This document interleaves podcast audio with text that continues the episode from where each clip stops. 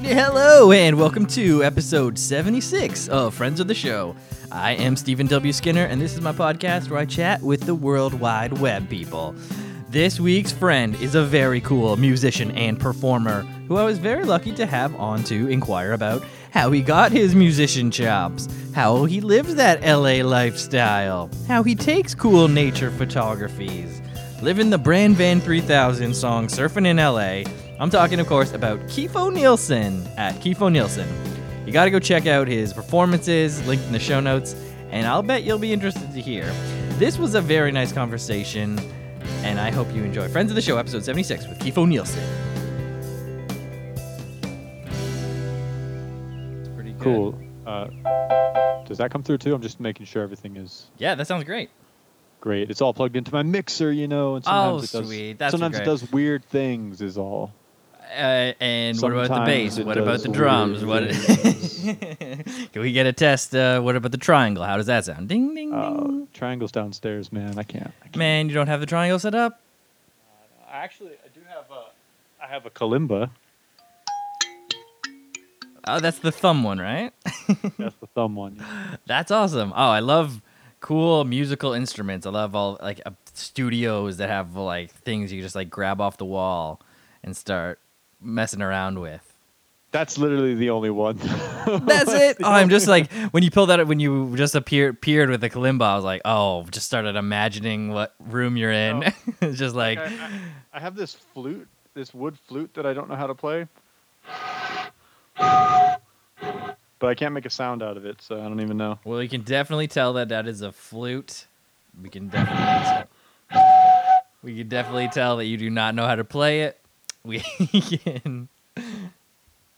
So where did you get the uh, where did you get the flute? Where did you get the kalimba? Let's get some history on these instruments. Uh, I think uh, the kalimba was, I think, just like a Christmas gift or something, like a stocking stuffer type of thing, or or maybe a birthday present, just like random, Right. you know.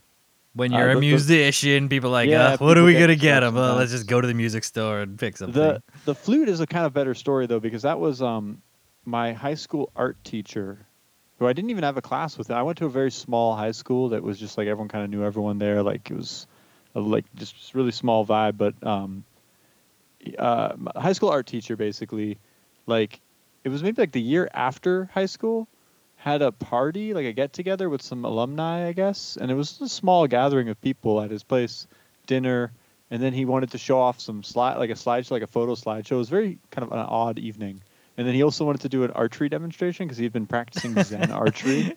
I was It's like, it very- didn't, doesn't sound too too weird until like, yeah, yeah, just a very eclectic sort of a thing. Like he, so he did all these things, and at one point, I like picked up this flute that I saw. Like I was like, oh, this is kind of fun. He's like, I have never been able to make a noise out of that thing, and if you can make a noise out of it, you can have it. And I fiddled with it for a bit, and I was able to make a noise out of it. He's like, yeah, you can have it, take it. Uh, but as as you can see, I, it didn't. I still didn't learn how to make a noise out of it, but it's a nice looking object. So I- we like, heard the your point, noise. yeah, we all heard okay the to have. noise. That's very cool. And it was the you know the price is right. Yeah, yeah. Well, that's pretty sweet. Christmas uh, stocking stuffer and uh, just a freebie. So Yeah. it seems to me like you should be have acquired way more fun things to grab off the wall at this point. I mean, no, there are some other stuff. There's like a like a guitar. I got a ukulele here. I've got all my basses. That's what I was an- picturing, there's an yes. upright bass. I got this piano. I've got a drum kit over there. Like there's Mhm. stuff in my room. That's not, that's what we wanted to Yeah. hear to fill out the space. yeah, yeah, Guitars yeah. on the wall. It's not full of like quirky stuff. You know, I don't have like a hurdy gurdy. Ah, no No, weirdo. there's no zither. Synths. Um, what about oh the um? Dulcimer and all these things. what's my uh? What's the beat? What's the vibration ones? The theremin. Oh, there. I do have a theremin though. That's in the garage. Boo yeah! set up. haha. Ain't- you're not you're not cool unless you got a theremin. Is it like one of Well, those the- new theremins? I, I've seen. No, it's um, it's an older one, and it's actually the story behind that one. I probably shouldn't say this if you're recording it, but the story behind that one is it, it belonged to a friend of mine, and I wanted to borrow it, and I said, "Hey, man," he didn't have a power supply for it, so he was like, you know, he couldn't even use it. I wanted to borrow it, and I said, "Hey, I'm stealing your theremin," and then I just did. If and that you're was like stealing 10 it, years if you ago, say and it- he's never asked for it back, and he just kind of forgot that it even existed. So I basically, well, it's if on, you're listening, it's still it yeah, exactly. It's still in good hands. We know where it is. It's Well, because I bought a new power supply for it, so I already feel like I contributed to its Ah, you know, existence. Plus, we all know about ownership and what percentage different things uh, of ownership is. I guess you're you're currently in the United States. Is that correct? Yeah, I'm in California. In sunny California. What's it like there today? How's the temps? Yeah, it's exactly what is sunny. It's, it's about 75 degrees and sunny. Just sunny in mid Maybe a, 70s. a little less than 75, a little less. Yeah, 72 and sunny. Yeah. Just loving it. Oh, man, that was the Perfect. best. Yeah, I, I lived in California ever so briefly in Palm Springs, so a little bit warmer. Um, but yeah, that's just the best. Just nice every day. Mm, It mm, really mm. is, and you kind of do take it for granted a little bit. You don't mean to. Yeah, but everybody while, there. You just sort of take it for granted. It's you- like, on like the it. three rainy days we had, like for for how much people freak out when it's raining, you should be you should be thank more thankful for your ninety percent nice sunny days. Yeah, pretty much. And and yeah, you we get those rain like that's always great too. But you know, it's uh the only only weird thing about the great weather of California, Southern California especially, I find is that it does create for me a sense of a feeling of failure if I didn't go out and enjoy it every single day. Like if I Mm. sit inside doing anything, I feel like I've wasted my day. Even if I was doing productive things, like even if I was doing useful, you know, business or whatever, I Mhm. still feel bad if I didn't get outside to like enjoy the sunshine. yes, I And I don't feel like you have that pressure No. in, in places with that don't have that. especially if like it's March and the sun doesn't come out, and it's like mm, it's gray. Eh, uh, yeah, it's like good to go outside. I know it's fine, but when you see that it's so windy and there's snow everywhere and it's all gray, it's just a little bit harder to go out. So uh, where are you at? I mean, uh, Southern Ontario, Canada. So Hamilton is the city, um, nearby nearby to Toronto. I would say better. Than, All right, so so it is Toronto. See, because I my whole life I've been saying Toronto, yeah, that's how we know that you're not from Toronto. right? And I only just recently learned that that's like that that's a big red flag. Like that's like a like, a, blaring. Yeah. that, like I had no idea. I was just like Toronto. That's that's what it's called. But Yeah. I only just I mean, very recently learned, like a couple months ago. But I guess you know it's a thing like where you have to if you have to say it all the time, you just drop that extra. You just drop that second T. Yeah, I Toronto. suppose. Toronto. I suppose Toronto. Speaking yeah, I mean, I did hear someone say Toronto recently though, and I felt very vindicated because I feel like maybe they maybe they were Canadian or something. Maybe they were joking. I don't know. But But, they even said it way, and Canadian, was like, you I could be Canadian. for a second. you could like I'm not totally crazy. You could be Canadian and say Toronto. Like if you're from uh, They don't- Vancouver, they don't you're take- from take your, like, Winnipeg. Canada card away. Like No, eh, but but Okay. the people in Toronto know that you're not from Toronto. They know you're from fair enough. Yeah. Squamish or whatever. what are some other? You're from Charlottesville. Mm. Have, you- have you ever visited uh, Canada? Have you ever visited um, up north? I have been to Canada a couple of times. I've been to Toronto a couple. I see. I can't not say it that way. I'm Well, sorry. that's how it's spelled on paper. Yeah, I can't not say. It. I've been there a couple times. I've been there, uh, and I've been to. Um, I went out to New Brunswick one time in Nova ah, Scotia the one time. East Coast. Yeah, like That's all the way further than the U.S. even goes. Yeah, way out there. Um, I've never been to the East Coast, but it's definitely on my list. My wife is dying to go. Her parents go like every year to visit their friends, or they did. Uh, but uh, yeah, it's really just like different, more chill way of life. Um, it's really different out there. That I, I hear. Right, I'd love to go check it out myself. What was your experience? I dug it. I thought it was really cool. I mean, I mean Halifax is like a really interesting thing because you wouldn't expect it to be as interesting as it is. I think 'cause it's so it feels so remote, and yet it's like a pretty cool city. Like it's got a lot of stuff going for it, and Yeah. I was surprised to learn that there was apparently at some point, and maybe still to this day, uh, a lot of like television production out there, or a lot of just video production out there. Yeah. Like it, that was one of its major industries. Oh, for sure. Yeah. And I was also surprised to learn that the town exploded that one time. Oh yeah. The, uh, the the curse of the Narrows, or, or whatever they call it, with the, the, the ship that blew up in the harbor. Yeah, was full of we had a um, yeah, it was. I wish I recalled it, uh, all the details at the moment. I should because we had to watch this. Part of our heritage, um, uh, like it's like a heritage moment se- series of like a founding moments of our country, and in this in this moment, like this clip of the the Halifax explosion, it's like the the operator who's trying to like warn people in the city. He's using like the the Morse code. he's like topping it out all frantically. He's like, "We gotta, we gotta warn them. We gotta warn them." And then he looks up and it like explodes. Oh man. And they're like, "There was thirteen hundred souls lost that day, including Jim Smith, telegram operator." like, oh no, he died too.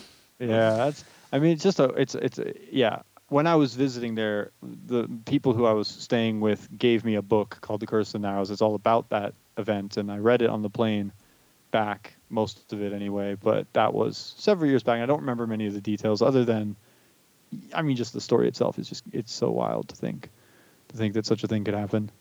Yeah. Well, it's a that, that those straits are deadly. And then I was also surprised, and I guess I, maybe I don't remember if this is related or not, but there's the cannons that go off in Toronto, in Halifax. So I almost said Toronto again.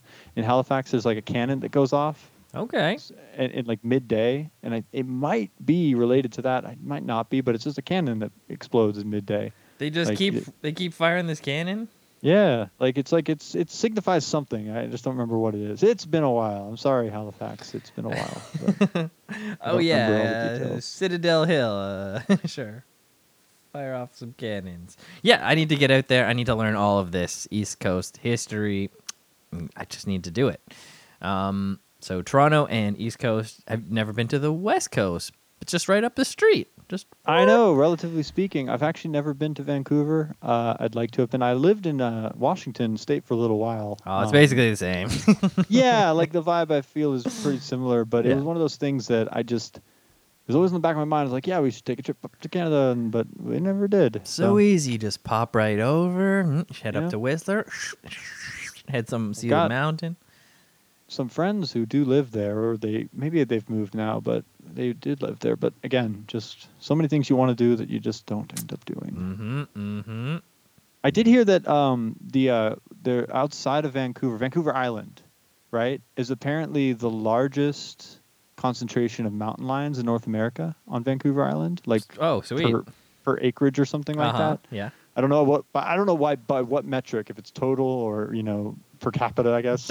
yeah, it could be yeah Per per, capita it could mountain be per space like Yeah. per kilom per square I kilometer. I think Vancouver Island holds that record, or it's close. You know, then maybe it's just in the top three or something, and that's uh, relevant to me because I do like uh, the wildlife stuff. okay, so you're an outdoors bit of an outdoorsman.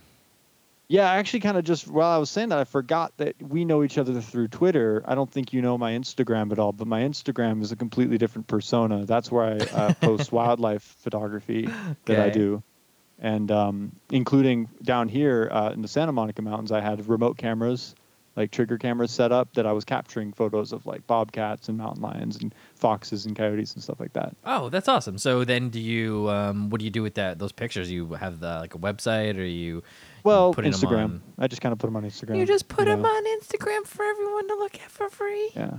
Yeah, because it's not like high quality photography. It's like these these cameras are just kind of like Right, those are like more- hunting cameras kind of thing. yeah, right, those hunting it? cameras. Yeah, they're not very high quality. It's more just Just the like capturing capture of the moment. Just yeah, like, it's oh. just kind of cool. Saw you. You walked by my camera. Yeah, and sometimes people would walk by the camera. Oh, cameras. true. Probably, I did this for like three or four years, and um, some like probably a dozen or so people. I'd get people's feet. Sometimes they'd pick up the camera, Yeah. and I'd get a photo of their like curious, like what is Oh, like, this what the expression?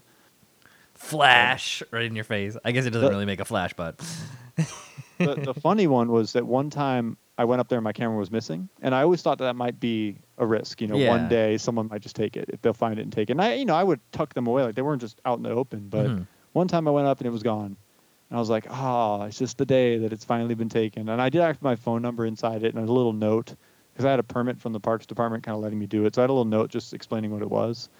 Um, but I then checked the second camera because I had three total. And I checked the second camera and I had them positioned in such a way that if a mountain lion came by, I would be able to see like point A, B, C, Oh, like nice. where it was going. And I checked the second camera and and on that camera I saw a photo of a park ranger holding my walking out with my camera. And Wow. then later that afternoon he called me and and he just he was not in the loop. Like I would I had Oh, yeah. one. There's like two different uh, like sides of the agency, and I've been talking to one side and Yeah. not his side. So they just needed to be on the same page that I was allowed to do it. Um, but it was just really funny. I thought just like, you know, to see on my other like he got my one camera, but he didn't didn't get my other camera. you know, Yeah. just, uh, Well, good hide, good, good ha- Yeah. camera hiding. Two out of three. um. So yeah, they just need to talk to each other more. Those rangers. And then uh, one time the camera was gone, and I found it. And I was, again, got the same thing of just like, oh, well, I guess that's that. But then um, I went uh, further on my hike, and then I found it just laying in the dirt, and like a couple hundred yards away. And then when I checked that footage, it was because literally a mountain lion picked it up and walked with it and dropped it again. Whoa! Yeah, that's a jackpot. Yeah, so I got a whole sequence of like really blurry, awful photos of Mhm. it, like just randomly taking shots. But Yeah. the best one is that while it was falling, it managed to catch like just like the tip of the guy of the the guy's, like uh, part of its arm or something like that. So you can see the fuzzy arm like in Right. the black. It's pretty neat. That's cool. Yeah. Well, and, and you got your camera back, and no one took it. Yeah, exactly. And then, uh, you know, there was a massive fire a couple years ago, tw- uh, 2018. Basically, the entire Santa Monica mountain range burned. And just by random happenstance, I, I didn't have my cameras out that day. So I have Oh, they survived the fire just because I, for whatever reason, brought them in. Lucky. Lucky me. Yeah, very So, lucky, and that's good. So you still have that. them. So you um, you gonna like put them back out next season or whatever? I don't know because ever since the fire, I mean, yeah, maybe I, maybe I'm ready to now. Find a new since spot. the fire, that really did, uh, you know, nuke a lot of the wildlife sure. out there, basically, and it changed it so much that it's harder to hide them now, and just. But yeah, it would be worth doing now that it's been some years, like, it, and stuff's starting to come back. It'd be worth doing to see what's still around. I think. Yeah, yeah, that's pretty neat. So what Yeah. other um, outdoor stuff are you into um, other than wildlife? You get up uh, doing any sporting uh, stuff out there, like other than hiking? No, I mean really just hiking, uh, backpacking, and you know I, I don't go backpacking here, but out in the uh, Sierra Mountain Range, which is all like you know eleven thousand feet, twelve thousand feet. I go there a couple times a year for backpacking, and the current project right now is that I'm trying to learn how to surfboard, but like yeah, I don't I don't know. It's it's kind of like I haven't yet. I, I got a wetsuit, but I don't have a board yet, so I got to get the board before I can get actually. a board. You gotta get wax, my guy. Yeah, you gotta get, gotta the scraper. get all the gear, and then you got to go down. Like the hardest part is you got to then go to a break, uh, like a surf spot, and you have to deal with other surfers who don't want you there because oh you're a beginner. yeah, yeah, yeah, yeah. You know, like they don't want like they don't want beginners because beginners just take up space. So like you got to find a way to like get there and have fun without getting in other people's way. And I don't know, but I just figured, you know, I'm 35 years old, been living in Southern California pretty much my whole life, and I've never been surfer. So I'm bored. I want to do something, you know. Yeah, it's the perfect time and place to do it. Point, much, those are your point break years. That's the point. Yeah, that's that's the hope anyway. Yeah, when maybe I'll, maybe I'll break my back or something. I uh, hope not. I hope not either, but you Well, you know. can start with like a boogie board or whatever, right? Isn't there like a is there some sort of escalating scale, like you know, training wheels or something with surfing? Because I'm all Yeah, I would have liked to do surfing too, but um, my balance is not quite there yet. Yeah, I mean, there. That's kind of like the first board that like you intend to get. It's like a. It's basically a, a, a basically a boogie board shaped like a surfboard. They call it a soft top. So it's like it is a foam soft board that you can like. It's more buoyant. It's easier to to learn on. Right. But you're just gonna sk- you're gonna skip that, like yeah. no, no. come I'm on, gonna, I think I'm gonna go. I think I'm gonna start there. No, Yeah, grab a soft there, top. Yeah. grab a soft top, then yeah, you do that running into the shallow surf or whatever, and you get keep keep yourself propelled on those little waves. whatever you do. I mean, that's the other problem that, that I'm only just learning now that the surf out here is actually like not that beginner friendly where I live. Mm. So it's I don't know. We'll figure it out. I hope so. Just skip ahead to just grab a big board, just go out there. That's the weird thing about it. Like it really, for some reason, and it's probably the Beach Boy, the Beach Boys' fault, but for some reason, there's like the the ins, the the vibe to want to go surfing is exactly that. Just like oh, just go do it Yeah. without without thinking. And yet, it's actually a difficult sport that you do want to think about. So yeah. No, it's it's no wonder that the people who do it are like super specific type. Yeah. Like everybody who does it is super ripped and it looks like they do it quite a lot. Yeah. like the people who are out there doing it aren't like schlubby people.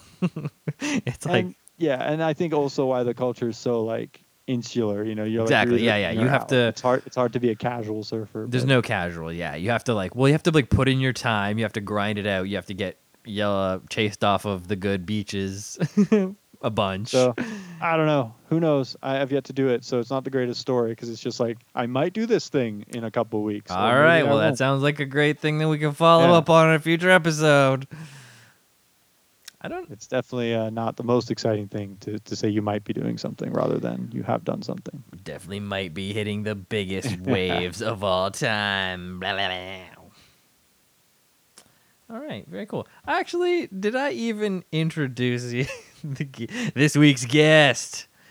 yeah, I mean, I, have we already started? I don't even know. We're just talking, right? So- Yeah, we started. We I Marc Maron these new episodes, uh, or, or I don't know, Marc Maron does, does that, but um, just smoothly, just we're just going. It's just a pod. I used to um have it pretty formatted where it would be like the beginning is your introduction and then we talk about twitter and jokes and maybe i read some of your tweets and then we answer questions submitted by friends um, on twitter and it's a whole thing it was so much to do so now it's Yeah. more of just a chill just ev- like every other podcast just a couple of dudes just talking but that's how it is you know I, I agree. I mean, sure. That's course, right. Why you, not? You have to agree. So Yeah. this week's guest definitely agreeing. It's uh, Kifo Nielsen. Did I say that correctly? Yeah, that's my name. It's Kifo Nielsen. Very cool and fun name. Kifo. It's like Keith and then an O. What's uh? So what are your what are some fun nicknames? it's like a fun name. Uh, I, Well- I'm having fun with it. I mean, well, that actually is kind of a nickname. My, my first name's actually Keith, um, but my middle name is O, so I just sort of smush them together for Keith I get it. So the nickname became your main moniker. Yeah, the idea behind it was sort of that it's sort of whenever I say Keith, people think I say Keith, like with a th. So by saying Keefo, it just it, it, it it's more informative and it's easier and a little bit more memorable, and I prefer it generally. So Right. Yeah, it's like Steve-O. That Yeah, a famous bit, guy. yeah. A little bit uh distinguish yourself. Normal name. Now boom, you're Steve-O. yeah, Stevo W Skinner. yep.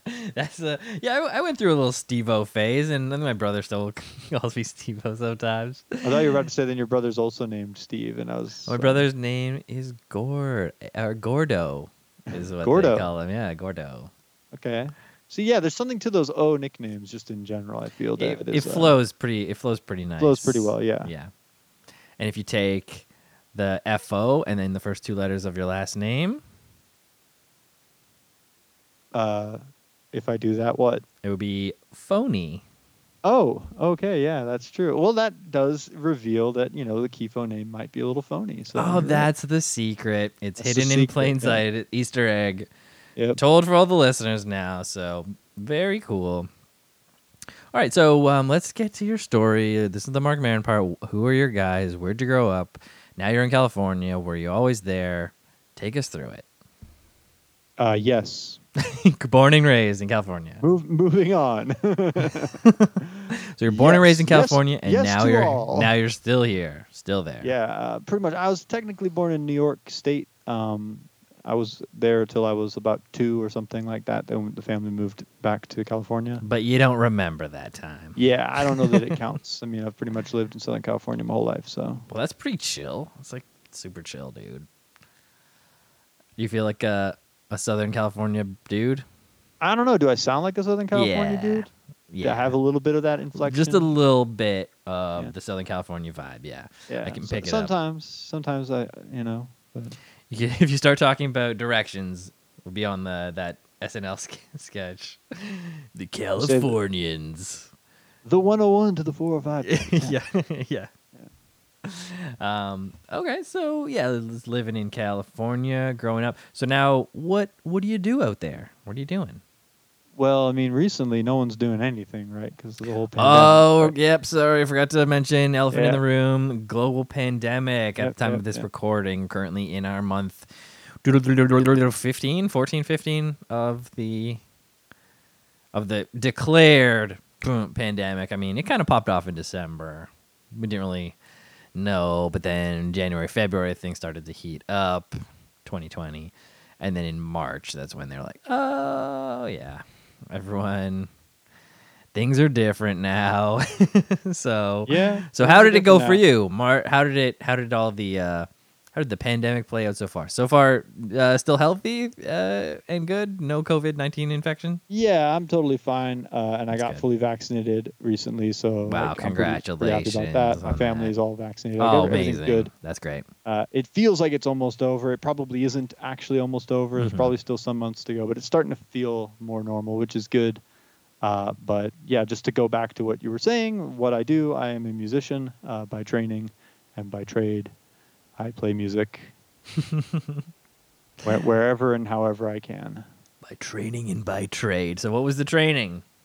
Uh, I did uh, well. I went to the Berklee College of Music, but only for a little while. And then other than that, I've just mostly self-taught, to be fair. But I've had you know a handful of teachers over the years as well. Oh, that's pretty good. So you uh, like took a couple years, or you took a year and uh, a bit at, and just like learned what learning about music is like. yeah, more or less. And then of course, like I mentioned, like I went to a pretty strange high school. One of the things that made it pretty strange was that it's a, friend of mine put it like its music program was kind of like the sports program of your of a typical high school, and our sports program was just really terrible. But like the music was like the main event. We put on these big concerts, and like Right. people from town would come to see them and stuff. And Mhm. Uh, so that was also kind of like a proto college experience in a lot of ways. Yeah. So Uh, more but of like a was like a performing arts focused high school where they put a lot of resources into the to the music side. Yeah, and doing it in a way that was very contemporary and very cool, like just to, to give the students a lot of opportunity to just like be performing and playing a lot, which was really cool. And not every uh, school kind of does it that way. So Mm-hmm, mm-hmm. Yeah, especially if uh, they they have more contemporary sort of setups, like with guitar players playing like electric guitar, and it's not just like trumpets and trombones, Yeah, or whatever. not just like band And instruments. timpanis, yeah, so like- th- and that's really what it was. Is we just had like a band, you know, with I was playing bass and there was guitars and singers and drums and all this. There was, you know, some horn players as well, but playing contemporary music. So Yeah, that's the good. That's the good kind of high school band. Like our high school band was somewhere in the middle. Like they're pretty. We're pretty good. Um, a very band focused high school. Um, not too many other sports to speak of, like no football team or anything. So there's like, yeah, band is our thing, and like they, yeah, they sent them to all these competitions and uh, and stuff all around the the world and they did fine and they win ribbons and whatever. So that's good. Like it's good good when the school you know focuses on a thing. So those kids got a great start so they could have probably pursued it a lot of them. Actually shout out to taylor knox a graduate of aurora high great musician was in bands back then and now a solo musician around toronto and southern ontario. Check him out on spotify. That's a good shout out. Oh, you know who played? You know who played in Taylor Knox's touring band? Robin Hatch, yeah, mutual Robin Hatch. mutual follower. I think of ours. I just noticed that because I, I, checked to want see her to play in one of my touring bands one of these days if I should ever have one. Oh, she's so good. That's huge. Yeah, she's she's very cool. She's so Um, good. I mean, I think she's also really in demand just in general whenever there are touring bands to go around. But I right. would just shout that out and That's true. Yeah, you got to put it out there in the great. universe, and maybe Yeah. we'll maybe friends of the show can make it happen. Be very cool. Um, yeah, she was uh, not to make this the Robin Hatch show, but she I was mean, it kind of should be the. I mean, let's be fair. She's a little bit more interesting than I am. Well, a lot a bit more. Well, I we'll am, but- see. Um, yeah, so she she was in Taylor Knox's band, bringing it all the way back. She just performed. Uh, she just had did like a residency at this crazy Tonto machine, like crazy synthesizer. See, Tonto, not Tano. Yeah. yeah, Yeah. exactly. That's great. That's a great riff. That's a great pullback. Uh, everyone should, should be laughing at home right now because the machine is Tonto. Yeah, yeah. Get it. Great job, Kifo. Yeah, yeah. Um, so yeah, yeah. So, anyways, uh, how do I cycle all the way back? Aurora High School, musicians, Taylor Knox. We did it. Woo! So you're a musician. What is it like, pro musician life? What are some of the coolest things? Do you have any gnarly tour stories? Hit us up. Name drop Uh, some. Uh, yeah, the name drop. The cool thing I've done uh, with my career. The one cool thing. I don't know. I've done more than one cool thing. Maybe, hopefully, but the the big high profile gig I had was playing bass for Glen Campbell, the uh, country legend. Glen Campbell. Campbell. Yeah. Woof. And So that you were was some years ago at this point. The Right. time is gone and stretched away. He's no longer with us, and uh, but it was still the high point of you know being a so-called pro, I guess, if if you can call me that. But Yeah. being on a real legit tour, uh, playing bass there was really great. Pretty sure if you're supporting yourself um, with your music, that's what I that's what I say. It's uh, then that's what you can do it. Call yourself a professional. And Glen Campbell, very cool. So you're bopping it out to Rhinestone Cowboy. Yeah, yeah, and Wichita lineman, and uh, Oh yeah, by the time I get to Phoenix, and all these great tunes. Man, that's really cool. And so, and like people obviously losing it, loving it, like the people showing up, like you can't. At that point, it's like just like uh, you're seeing like a legend. I mean, it was really, yeah, it was a really uh, singularly very cool experience, very unique, uh, special experience. Like, I don't know if you know the whole kind of story behind that tour at all, if you've heard, but that was actually what brought me to Toronto. In fact, I can get into that. yeah, yes, let's hear it. Is that he, um, he had Alzheimer's, and this final tour was sort of like, it was a way to keep him happy and healthy because being on the road, being in that structure for, surrounded by family and friends, like Yeah. uh, his kids were in the band and his wife was with us and a lot of the, most of the personnel was people he'd known for 20 30 years Mhm. and just that environment was really comfortable for him Right. and it was really good for him to be out there like when he was out there he was always really just like in good spirits and he was performing really well and just everything was great but it was a it was a something to be managed too it was a bit of a Yeah. balancing act you know because because of the alzheimer's things could go awry here and there and they had to steer it back in a comfortable way and yeah. keep him healthy, keep him happy.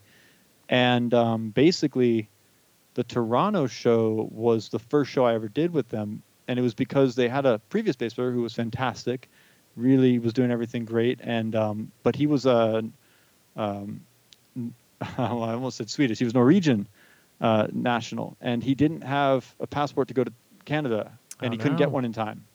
I think I think that's what happened. I, Yeah. There was a there was a hiccup a with little him bit getting of to a that, that snafu. show. In steps so Can just- anyone play bass?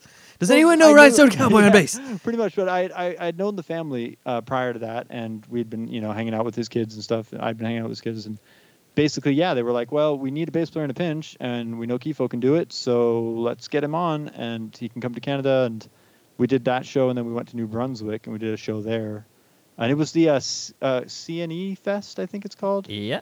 Yeah, the, You know, the this- Canadian National Exhibition. Yeah, CNE CNE Fest. I, just the I still have a little water bottle that they gave me. CNE. Okay, just CNE. Yeah. I guess that makes sense. Might be a little redundant to say ex- Exhibition Fest, right? Yeah. Uh, but anyway, that was really uh, just that was the first show I did with them, and it, it just sort of was, you know. But then the the full time bass player came back and continued on with the tour Right. for ano- another few months, and then uh, essentially what happened there was um, through no fault of his own, Glenn, and this is kind of an expression of the Alzheimer's. Glenn started to kind of pick on him. It was weird, but he just sort of would be like, for some reason, just the bass and that situation, he was just like he just didn't like it anymore. He just was upset by it, and it was really weird because it's like he was doing everything right. You know, it was completely kind of it was the disease more than anything. Man. But yeah, eventually, it that- got to a point where it's starting to derail the shows a little bit. yeah. So they said, "Well, let's try something else." Make a change. And at that point, they had already, you know, known me, and I, they'd already seen that I could do it, and so they they brought me on and did like 60 shows or something Wow. over over the course of like a year, and it was really good. They all almost all of them went really well, and yeah, it was it was solid. And then you locked in those chops, like those hours of touring where you're getting you're getting in the van or I don't know what the setup was. I would like was. to think so. I mean, that's the only real high profile tour I've done. Everything else has been playing locally or putting together my own shows or playing sessions or just smaller scale things. Okay, yeah. So I would like to think so, but I just haven't really had the opportunities, you know, Mhm. to come up. So And nowadays, maybe shifting to that kind of stuff is even better. I mean, could be now is like the boom time for more of that. Then I mean, performing sort of dried up. It's gonna boomerang back. So I think the Yeah, should- should opportunities when uh, things really open up. So get your chops tight. Start writing that next EP. Start tinkering away. or just start trying to surfboard and Well, you could like write you could write a sweet surfing EP. Yeah, right. Mm-hmm. Mm-hmm. Like how hard it is to scrape the wax. These are just ideas for songs. Yeah, yeah, yeah, just, yeah, yeah. just writing them down. I know you have, probably have like a whiteboard there. You're just like, got that. Mm-hmm. so, so doing musician stuff. No gnarly tour stories, really. I mean, that's a pretty cool tour story. I mean, Yeah, I mean, yeah, and there's some there's some fun stories within that, but that's just sort of the whole, you know, that was just the the, the one cool thing I've done. That's the how I frame headline. That's the lead. That's the Yeah. main uh, main story.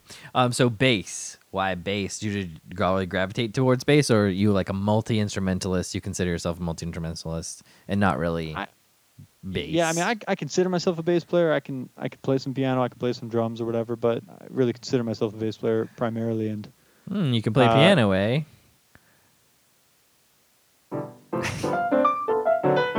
that's piano, right? He takes the cue, folks. yeah, yeah, yeah. I had to like stretch awkwardly to do that, and then I just realized it's funnier if I just hit notes. So Doubly good. He hit the cue and added it. A to C. Played it bad.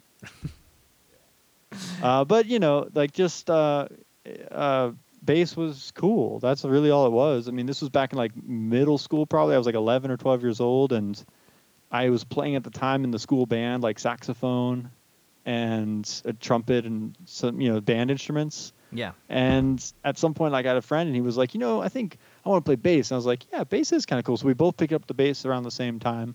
And we were taking lessons from the same guy at the same music store for like, Oh, you know, that's great. one year. So you had a friend. You guys could both like base it Yeah, out. kind of- dueling basses. yeah, kind of benchmark off of each other. And after maybe you know the first year of that, it kind of I just took to it really well. And and I think having that friend also informed it because I was outpacing him, like just for whatever reason. Uh, you saw your affinity for it. progress uh, versus their progress. Yeah, and I just felt like it was just it just felt right to play the bass. It just was a really good instrument for me, and I enjoyed it, and I was enjoyed learning about it and just Yeah. challenging it. hmm Well, I think And musician musical people who maybe are more rhythmic uh, will will gravitate towards the rhythm, more rhythmy instruments, either drums or bass or whatever, different percussions. But then other it's people gravitate to other uh, lead guitar or like other instruments like saxophone. Everyone wanted to play saxophone. I remember. Mm. Like saxophone's very yeah. cool, but it, like it really is very specific. Well, that might have had something to do with like you know the mid late '90s like ska revival and stuff, it like the could swing have been. revival. It could have been that swing and ska. They were those were huge. Yeah. I was definitely into that stuff. When I, I was in really middle got school. into it. I really got into that swing stuff. Oh, oh that, those Gap commercials really got me. Remember those Gap commercials? Uh, what was it? They Louis Prima. They re they Yeah. revamped it. I'm like, oh man, Louis Prima's my shit now. Yep, yep. Just all of a sudden, uh, huge into um, swing music. And Lear- then you took to the internet and went to the comment board and said, "I'm 14 and I like Louis Prima. Yeah, I'm I don't like Green Day. I like Louis Prima." jumping, jiving, and wailing over here. Yeah. Yeah, get out of here with your long view. Actually, that's a sick bass riff. So, what are some of your favorite bass riffs? What got you hooked? What was your first bass riff that you're like nailed it and felt great about it? Oh, I don't know. I mean, I like early on, I was really big into Primus. If you remember Primus? Oh, yeah, yeah. Wynona's Big that Brown was- Beaver. That's some Yeah, hard shit. That's that like was just like you know, super it was hard. like rock music, but it was bass rock music. So It's all like, you bass-centered, right? wanted- Yeah. yeah. and he's um, um he's like a super. It's like slappy, super slap pop weird, right? Like FX on it, right? Yeah, I mean, Sorry, he- he- yeah. A lot of weird. yeah, he had that he had that six string fretless bass that he Oh would be yeah, man, that guy was that nuts. What was that? What was that guy's name? Uh, Les Claypool. Claypool. Yeah, he is. He is one of the best. One of Like, like the top bass guys when you when I think you think about bass. if I grab my bass, Oh yeah, that's like one of those Primus.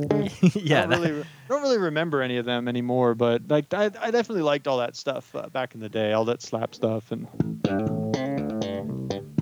you know, it's just I just learned that that was only that was only invented in like the seventies or whatever with like the with that celebration. Who was it? yeah. Larry Graham and uh, Louis Johnson are kind of credited Yeah, yeah. the the originators of it, and yeah, the, the the story I've heard, I don't know. I mean, it's something like I guess they were playing in church and they didn't have a drummer, so they just needed more Yeah. percussive Needed up, and he was playing the drums as the bass. Yeah. Yeah, it's a cool. It's and they, you know we joke about the whole slap the bass, slap the bass, but like it's a cool That was sound. a crazy, game-changing thing It's for the instrument. Like, I, Oh, I'm yeah. an advocate for it. I think that it gets unfairly, like, kind of shuttled away, but I think it's a lot of fun. I think it's definitely like a tool that can be inter dropped in at a moment's notice, and all like the best people can just like throw a little slap, throw a little pop in it, and it doesn't have to be the whole thing. you know, like you can really add a f- add a extra flair, but it also can be the whole thing.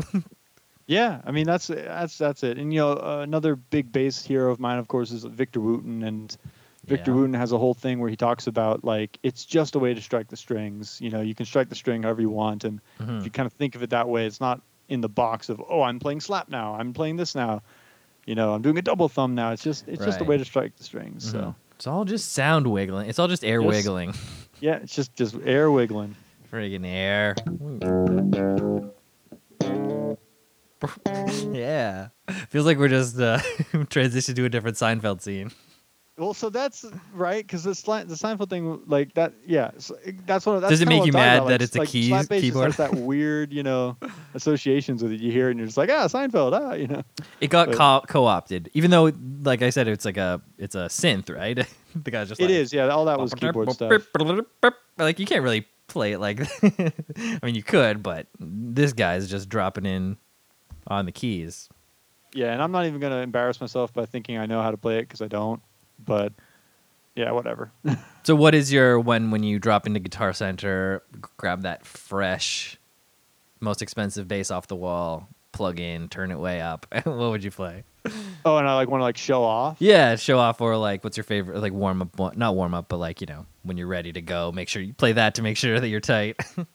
Oh, I mean, oh yeah.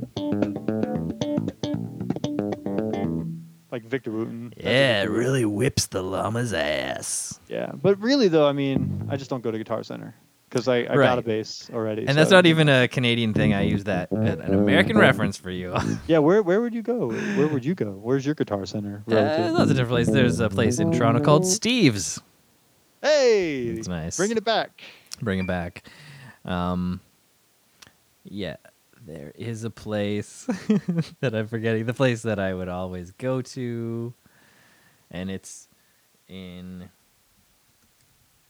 everywhere in Toronto. Yeah, it's Steve's is fine. We can just go with that. Steve's is fine. Um, yeah, it's a good one. Um, yeah, that's hey, great, great bass playing. That's very cool. I love, uh, I love having that splashed in there. Make yeah, I figure you know you got a mixer. You gotta gotta mix. Use the mixer to mix things in. It's very cool. You just like, yeah, you should be you should be a guest on uh, podcast. Just add a add a little flair. I'm just like, okay, and now, and you're like, da da da da da da. Just you just do the interstitials live. Oh, yeah, right. Well, you know, I, the the thing is, I I I have a fretless bass too, but it's it's two feet further to reach, so right. I can't reach it right now. yeah, I picture if that you're was like closer, I would have grabbed that one just instead. everything's just out of reach. Yeah, but Mm.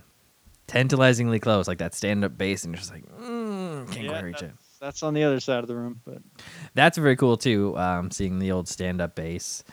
Um, I know um, our boys, uh, Canadian boys, Barenaked Ladies was the first time I was really introduced to the stand-up bass, being just like just it's just the bass, but it's just he plays it. It's like a big, it's like a big thing, and he stands it up and plays it, but it sounds in the music like a regular.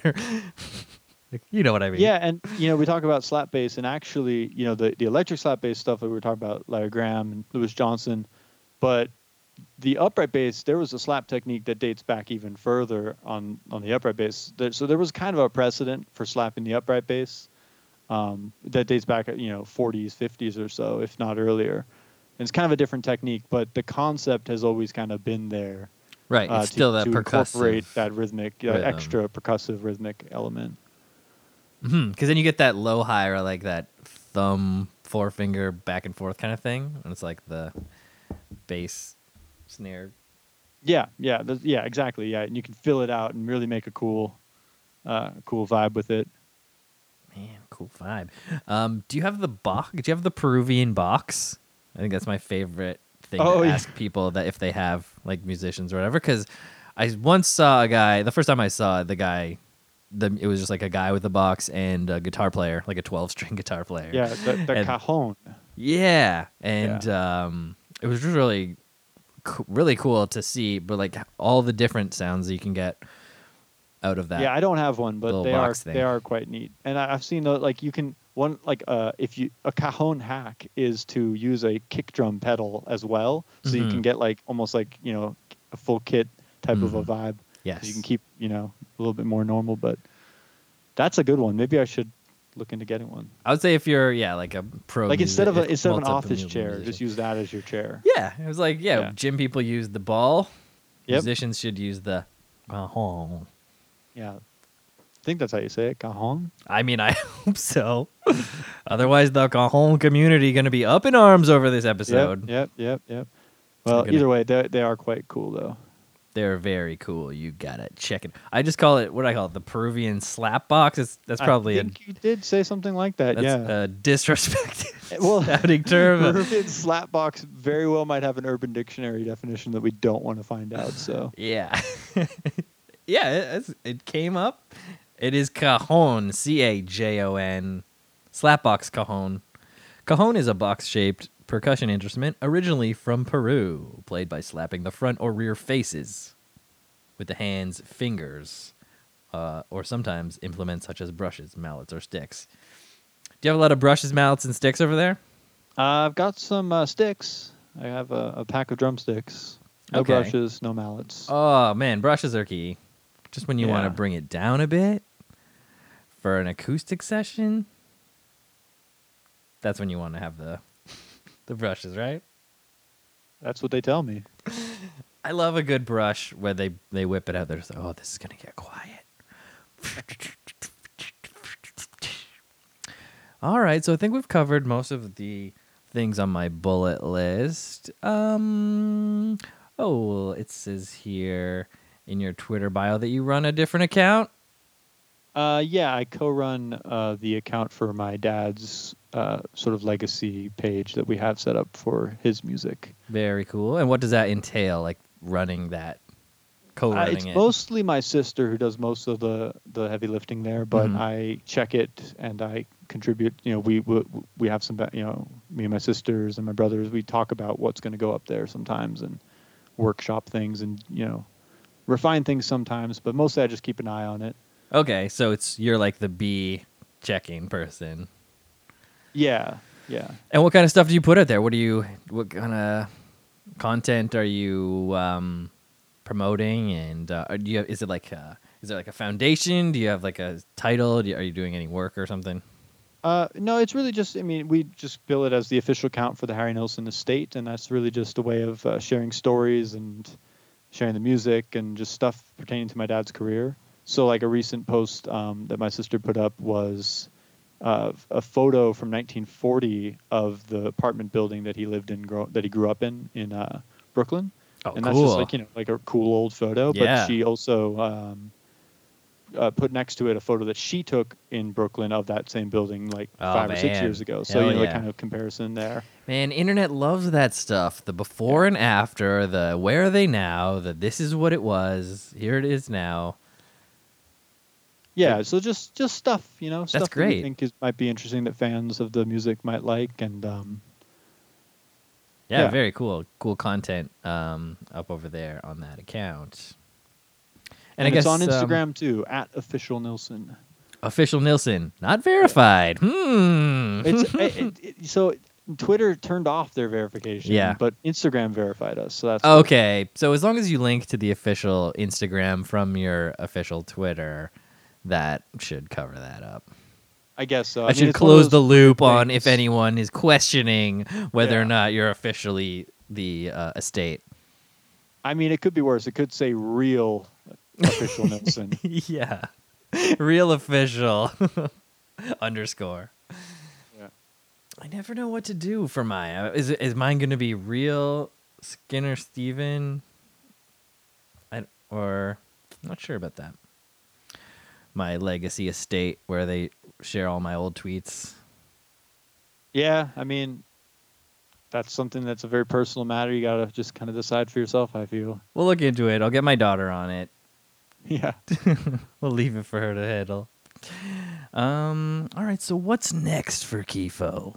You don't know. Everything's quite up in the air at the moment.